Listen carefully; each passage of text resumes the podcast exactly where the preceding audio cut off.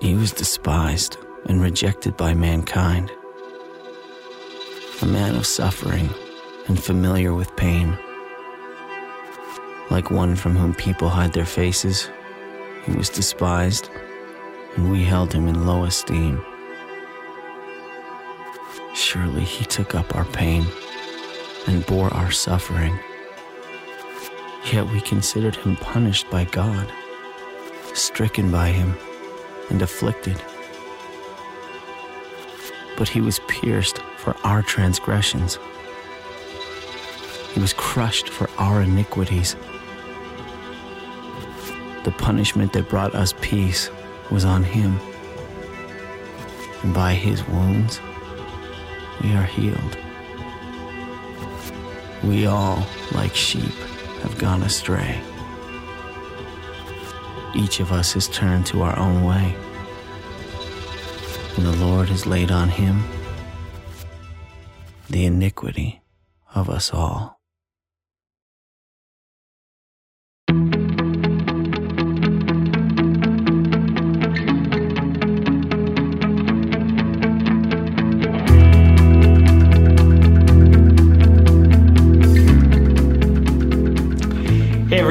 Welcome back to the online ministry of Grace Baptist Church. And today, for Good Friday, we're reflecting on the death of Jesus Christ in a message entitled Jesus Through the Eyes of His Accusers. I wonder if you've ever had an experience like this. We made a visit to New York a few years back, and the day we arrived, we were walking along the street, and a guy who passed us looked just like Jimmy Fallon. When we stopped at an intersection, Jennifer greeted him and asked, Are you Jimmy Fallon? Well, he was, but it would have been so easy to miss him. He didn't look like a celebrity. He was wearing sneakers and jeans. There was no entourage, no bodyguards, and no Higgins or the Roots. I read of one woman who was a huge sports fan. She was shopping one day when she saw this big athletic guy and thought he looked familiar. She thought maybe he's a professional football player.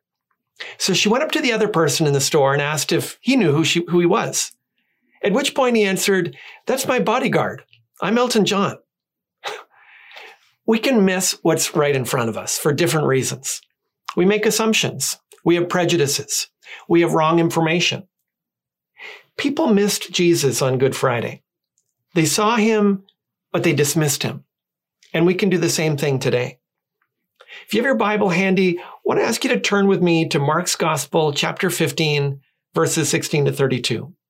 If you don't have a Bible, you can click on the link in the comment below. Mark 15, starting at verse 16. And the soldiers led him away inside the palace, that is, the governor's headquarters. And they called together the whole battalion, and they clothed him in a purple cloak, and twisting together a crown of thorns, they put it on him. And they began to salute him Hail, King of the Jews! And they were striking his head with a reed and spitting on him and kneeling down in homage to him. And when they had mocked him, they stripped him of the purple cloak and put his own clothes on him. And they led him out to crucify him. And they compelled a passerby, Simon of Cyrene, who was coming in from the country, the father of Alexander and Rufus, to carry his cross. And they brought him to the place called Golgotha, which means place of a skull. And they offered him wine mixed with myrrh, but he did not take it. And they crucified him and divided his garments among them, casting lots for them, to decide what each should take. And it was the third hour when they crucified him. And the inscription of the charge against him read, The King of the Jews. And with him they crucified two robbers, one on his right and one on his left. And those who passed by derided him, wagging their heads and saying, Aha! You who would destroy the temple and rebuild it in three days, save yourself and come down from the cross. So also the chief priests with the scribes mocked him to one another, saying, He saved others, he cannot save himself. Let the Christ, the King of Israel, come down now from the cross, that we may see and believe. Those who were crucified with him also reviled him. This is the word of God. Now, in this passage, Jesus' actual crucifixion is described in just three words. Verse 24 says, they crucified him. Little focus is given to describing the crucifixion because people were very familiar with it. But what Mark does want us to see is a people who dismiss Jesus because he knew that the same tendencies exist in all of our hearts. You may have dismissed Jesus as the Savior of the world. You may have dismissed him as the Son of God. Or you may still accept those things, but still dismiss what he's trying to do in your life. Examine your own heart as we consider the people who dismissed Jesus. Now, when we arrive at verse 16, Pilate has just handed down the sentence. He's released Barabbas and handed Jesus over to be killed. And it says that the entire battalion is called over for a little fun. If Mark's using that word battalion in the technical sense, some 600 soldiers are gathered. Likely, he's just referring to everyone on duty at the time. But this is Israel, Israel's highest holy day, so there would have been a lot of them. The soldiers are Romans, not Jews, so they're not up on the high points of Jewish religion. But they've heard Pilate call Jesus the King of the Jews in verses 10 and 12, and they treat him like a big joke. In verse 17, they put a purple cloak on him, and they twist together a crown of thorns as if to say, You're not dressed the part for a king. A real king, presumably, would look more impressive. In verse 18, they salute him, chanting, Hail, King of the Jews! But then they beat his head repeatedly with a stick and then spit on him to show their utter disrespect. My question is, why do they do it? They don't have anything against Jesus per se. He hasn't threatened them or offended them. They don't have religious objections to Jesus. What they do know is power and authority. And Jesus doesn't wield those like any ruler they've ever known. He must be an impostor. They dismiss Jesus because he doesn't look like a power broker. And people do the same thing today. Jesus avoided people's attempts to push him into power. He ministered to the outcasts and the rejects. He made no attempt to fight back. He didn't mount a case for his defense. And to the Roman soldiers, that meant weakness, not strength. And maybe that's how you see him. If Jesus shows you his power and throws his weight around to solve your problems, then maybe you'll trust him. But if he's all blessed are the meek and turn the other cheek, you're going to move on and find a real king. Don't dismiss Jesus because he doesn't look like a power broker. Now, in verse 29, there's another group of people who dismiss Jesus. The verse says, and those who passed by derided him, wagging their heads.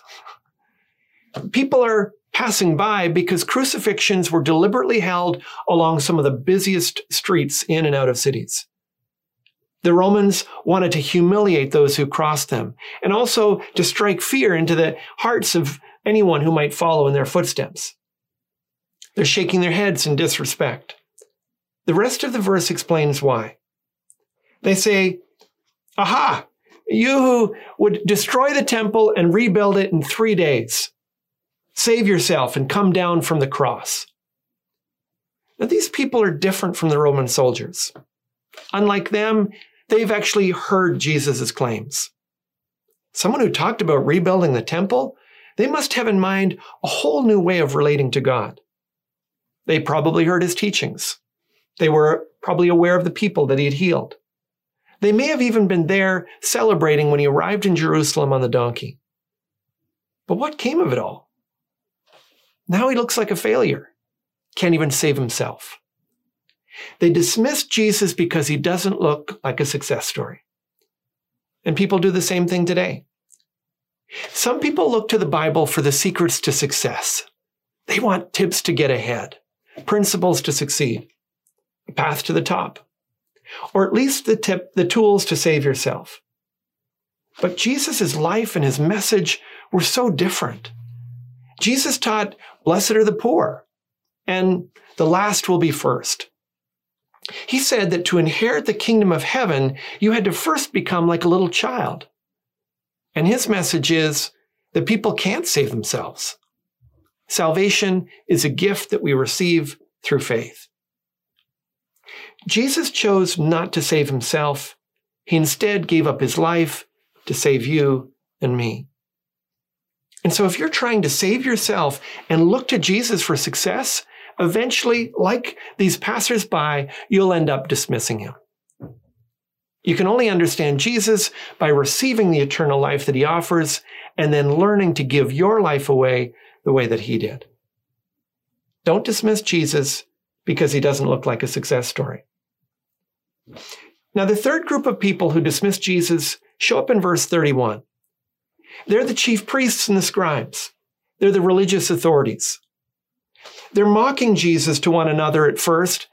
And when we hear them, at first it sounds like they're the same as the passersby. They say, He saved others, He cannot save Himself. But then in verse 32, they add this Let the Christ, the King of Israel, come down now from the cross that we may see and believe. It sounds like a reasonable request. They just need more evidence. If Jesus will show his power by coming down from the cross, they'll trust him.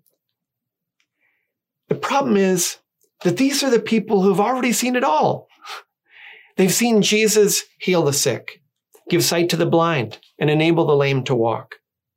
Jesus has walked on the water, fed the 5,000, and raised the dead to life. For the relig- religious authorities to say to Jesus, as he was dying on the cross, we just need more evidence. It just isn't honest. The fact is, they were beyond convincing. They just weren't willing to give up control in their lives. Let's face it, it's easier to say, I'm just not convinced, than to say, I refuse to let God have authority in my life. I remember visiting a church once, and a woman introduced herself to me. She'd been in the church for over 20 years. And I asked her, How long have you been a Christian?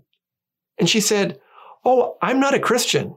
Not yet, at least. I'm a seeker. now, that's not really an honest statement, right? If you've been in a church for a few months or maybe even a few years and you're still struggling to weigh the evidence and come to terms with your response to Jesus, I understand that. That was my story at one point. But if you've been exposed to the gospel message for a couple of decades and you haven't responded to Jesus, you're not really a seeker anymore. You're a hardened resistor. For all the outward appearance of interest and religiosity, you're just not willing to accept the implications that Jesus is Lord. Don't dismiss Jesus because you're afraid of giving up control. Now, if you think this is this passage here is painting a bleak picture of humanity, in one sense it is. If these three groups of people or really three categories of people, were all that there was, there's no way that we would ever communicate this time and call it Good Friday. What makes it so incredible is that Jesus died to provide forgiveness for people like this. He died for soldiers and showed them that there's power in weakness. There's power in humility. There's hope for the outsider. He died for people so bent on success that they saw Jesus as a failure. He showed them real success comes in giving your life away. He died for people who said they needed more evidence, but were really afraid of losing control. And three days later, when he rose from the dead, some of them would finally be convinced. Now, it would have been one thing for Jesus to die for good people, to die for moral people, the kind and the generous. But then you just conclude that Jesus' salvation is a reward for good behavior. Instead, Jesus died for sinners so that you'd see that salvation is a free gift for those who don't deserve it. You're never too far gone. You're never beyond his saving. You're never past the hope of forgiveness. By turning from your sins and putting your faith in Jesus Christ, you're forgiven, pardoned, and given the gift of eternal life. So turn to Him today. Put your trust in Him and receive the forgiveness and life that He offers. Don't dismiss Him. He never dismissed you. Let's pray. Heavenly Father, if we're honest, we realize that so often it is the assumptions, the fears, uh, the, the grip in our heart for control that keeps us from seeing Jesus for who he is, that keeps us from seeing all that he desires to do in, his, in our lives. And so, Father, we pray that you would open our hearts. We look to Jesus now and we trust him. We want the power that he displayed in weakness. We want to show that same uh, humility. We want to walk in his path and be changed by him. So give us the courage to follow. Give us the courage to uh, release control over our lives and invite Jesus' leadership, his lordship. And may we follow where he leads. For we ask you in Jesus' name. Amen. I hope this message has helped you understand the assumptions that can cause us to dismiss Jesus, but also the love that drove him to give his life for us. If it stirred up questions or you'd like to know more about a relationship with Jesus, send me an email or leave a comment below. And if you think this is a message that others need to hear, share the link and help spread the word. As always, for more messages of hope, visit gracebc.ca. God bless and see you next time.